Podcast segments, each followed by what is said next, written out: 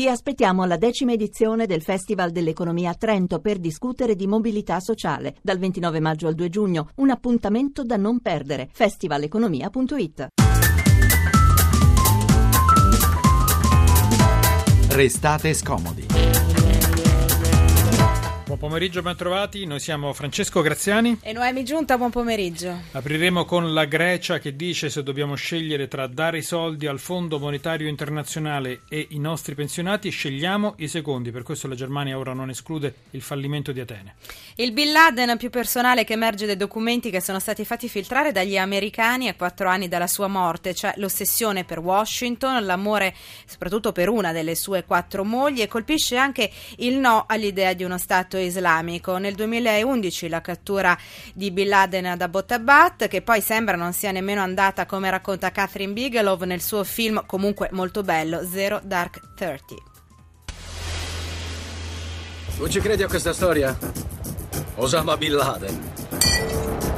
Sì. E come ti sei convinto?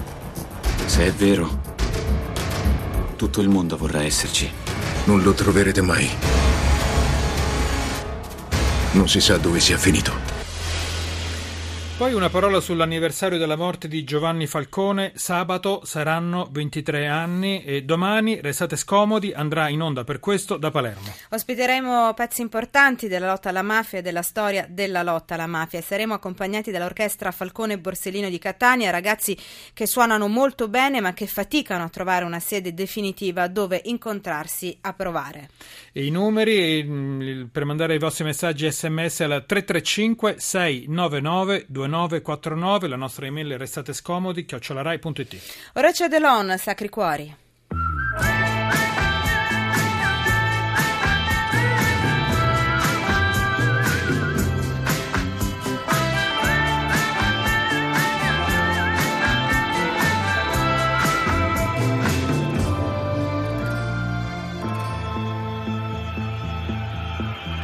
Like a star in the sky that refuses shine, he stays hidden. Like a shell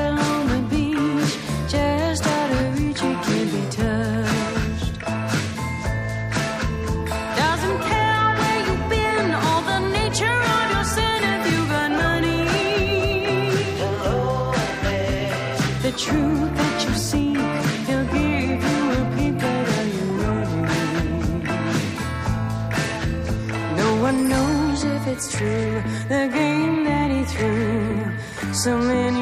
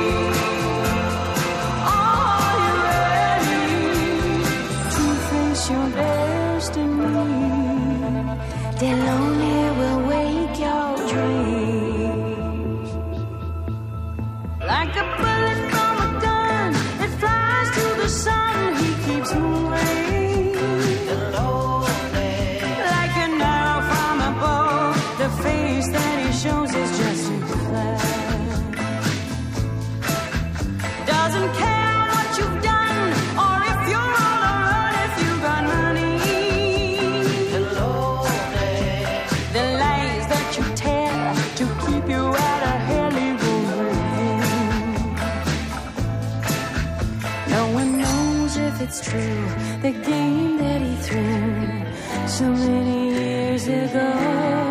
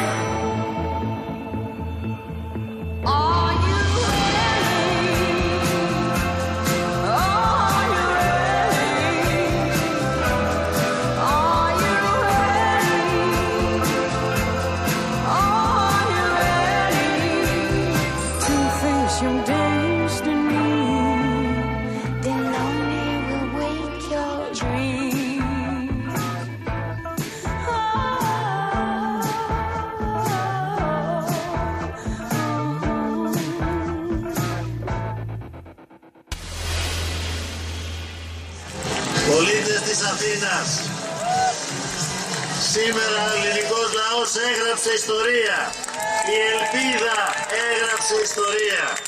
Cittadini di Atene, oggi il popolo greco ha fatto la storia, il popolo greco ha chiesto di mettere fine ad anni di oppressione e austerità, il popolo ha messo la troica nel passato e ci dà il mandato per la rinascita nazionale. Era il 25 gennaio 2015. 2015 Alexis Tsipras all'indomani della vittoria elettorale del suo partito Siriza incitava la folla corsa ad applaudire. È bello illudersi a volte. Mentire col sorriso all'inferno delle verità direbbe Giovanotti ma l'inferno delle verità è sempre molto paziente aspetta e prima o poi viene fuori. Saluto Teodoro Andreadis Singellakis il nostro collega greco corrispondente in Italia dell'agenzia di stampa greca ANA e della tv Alfa. È autore del libro Alexis Tsipras alla mia sinistra.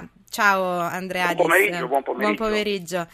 Allora, non a caso abbiamo scelto questo grido di vittoria eh, trascinato da un grandissimo entusiasmo, ce lo ricordiamo, insomma, sono passati solo pochi mesi e ora tutto sembra consumarsi in un freddo, non escludo che la Grecia possa uscire dalla o possa andare in default, detto dal ministro delle finanze eh, tedesco Schäuble l'altro giorno.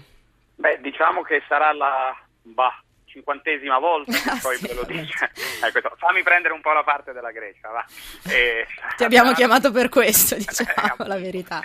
Sarà la cinquantesima volta che Schäuble lo dice, ehm, Schäuble non la Merkel eh, in realtà, perché vediamo che c'è anche un fronte molto variegato, diciamo così per non dire spaccato anche dalla parte tedesca e ovviamente si stanno portando avanti, come tutti sappiamo, le trattative per cercare di giungere a un accordo.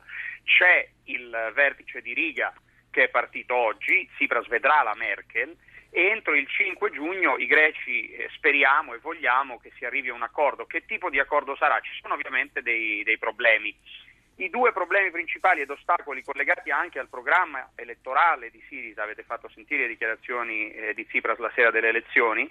La mattina legati... credo, comunque è uguale, sì sì. Mm, no, mi sembra fosse la sera dopo l'annuncio del risultato elettorale. Mm.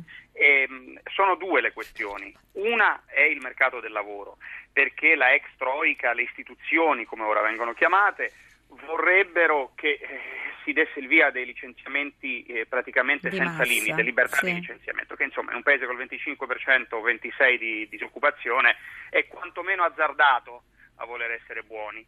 E la seconda cosa riguarda le pensioni, perché in Grecia per alcune categorie, per esempio le donne con figli minori, per esempio chi fa lavori usuranti, per esempio gli artisti, si può ancora andare in pensione per alcune categorie a 62 invece di 67.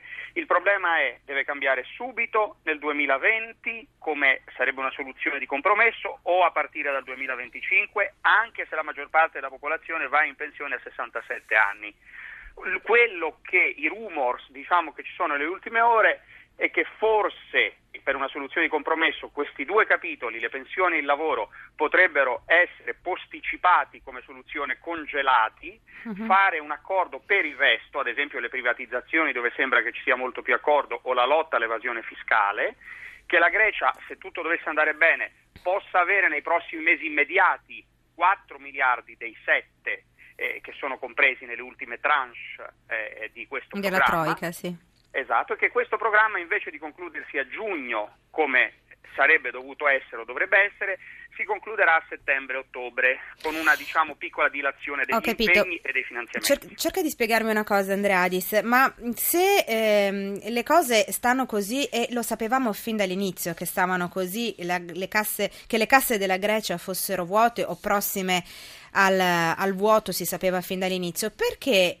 passati naturalmente i tempi propagandistici delle elezioni che esistono dappertutto e quindi si scusano anche certi toni, perché poi invece questi toni sono stati mantenuti, c'è anche un po' la muscolarità di Varoufakis, anche insomma questo tutto sommato ehm, atteggiamento di pretesa quando poi comunque bisogna ricordarsi sempre che la Grecia ha truccato i conti per entrare nell'euro e forse avrebbe fatto meglio a pensarci un po'.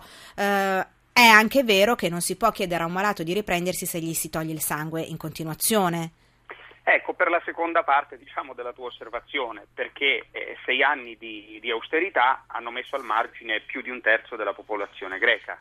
perché ormai i dipendenti pubblici su cui tanto si è fatta propaganda sono poco più di 600.000, quindi assolutamente allineati alla media europea, perché il settore privato in Grecia non si riusciva comunque a riprendere e la gente aveva timore di perdere la prima casa. Quindi il programma elettorale di Sirisa non è una cosa avulsa dalla realtà, era quel che i greci chiedevano e chiedono, attenzione perché nelle intenzioni di voto Sirisa sul centrodestra ha 20 punti percentuali di vantaggio. Ancora oggi. Ancora oggi, cioè uh-huh. la troica e l'austerità ha dilaniato, ha dissanguato sì. la società greca. Teodoro, rimani, rimani con noi e mh, mm, vogliamo fare una piccola digressione. Ieri noi mi ricordi abbiamo detto, anzi tu hai detto che si fa la guerra e neanche ci si ricorda più perché. Allora è sempre utilissimo riavvolgere il nastro, ricordarci il perché delle cose, il perché siamo qui e il perché del nostro essere in Europa nasce anche da quello che queste parole che stiamo per ascolta- ascoltare ci ricordano. Comando Supremo, 4 novembre 1918, ore 12. La guerra contro l'Austria-Ungheria, che l'esercito italiano iniziò il 24 maggio 1915, è vinta.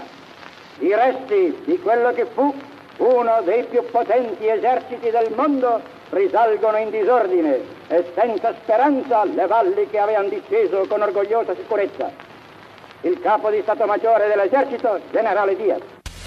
Allora era il bollettino della vittoria, domenica saranno cent'anni dall'ingresso dell'Italia nella prima guerra mondiale oggi noi sappiamo che sono stati i milioni di morti della prima e della seconda guerra mondiale a costringerci a costruire un'Europa unita perché il primo conto da far tornare era quello della pace. I padri dell'Europa avevano capito che i tuoi erano i miei problemi, allora se vale per i conti pubblici vale anche di più. Per tante altre questioni, ricordo ad esempio quella delle quote sugli immigrati, sui richiedenti asilo che Germania, Francia Regno Unito mm. e non solo loro stanno rifiutando. Noi... Che la Grecia non sia dec- vicina al default lo voglia- e comunque all'uscita dall'Europa lo vogliamo credere fortemente. Andreadis ti facciamo sentire cosa ha detto proprio qui da noi Andrea Camilleri, l'autore del commissario Montalbano su questa situazione che coinvolge la Grecia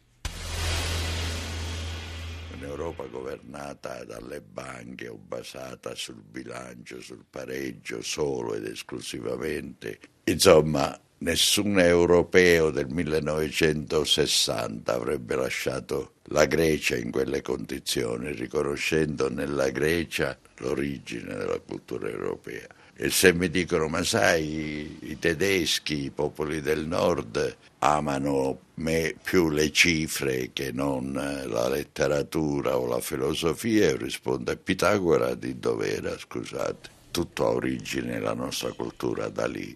È come uccidere la propria madre o lasciarla soffrire.